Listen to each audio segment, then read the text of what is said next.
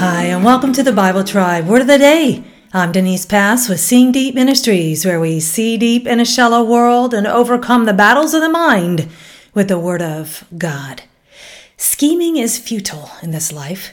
While we scheme or others scheme against us, in the grand scheme of things, God's purposes prevail. Those who strive for their own glory and purposes wind up reaping what they sow.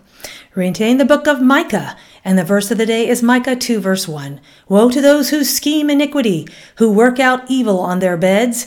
When morning comes, they do it, for it is in the power of their hands. Word of the day is scheme. It is the Hebrew word hashev. This means to devise, imagine, think, plan, or calculate. Micah was a prophet who came to judge both Israel and Judah, God's people, who were saved by Yahweh to be a blessing to the nations had become just like the surrounding nations.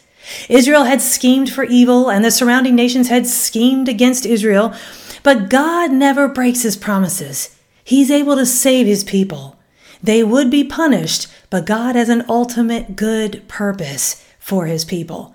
Speaking of the nations scheming against Israel in Micah 4 11 through 12, it says, But now many nations are gathered against you. They say, Let her be defiled, let our eyes gloat over Zion but they do not know the thoughts of the Lord. They do not understand his plan, that he has gathered them like sheaves to the threshing floor. People may have their schemes against us, but when we repent of evil ourselves, we position ourselves for favor from God, where no scheme will overcome.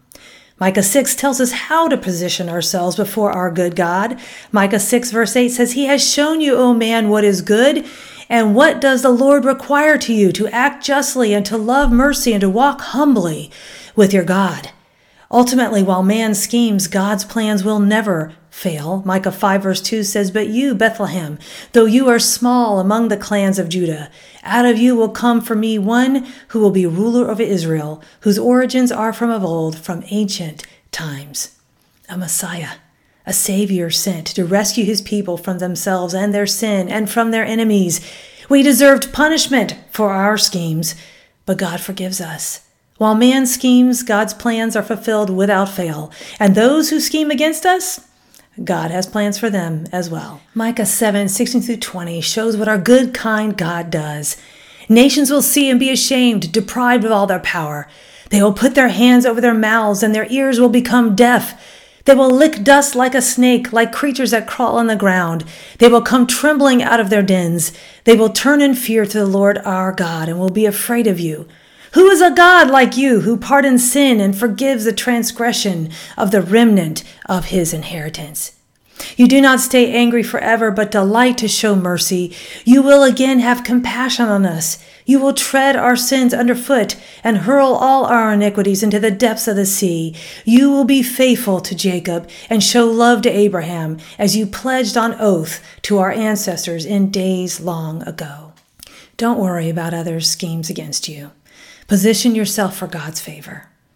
Lay down your schemes and trust God's plans for your life. He is good and his plans are for your good and his glory. Go with God and his precious word, friends. Join us tomorrow in the book of Psalms.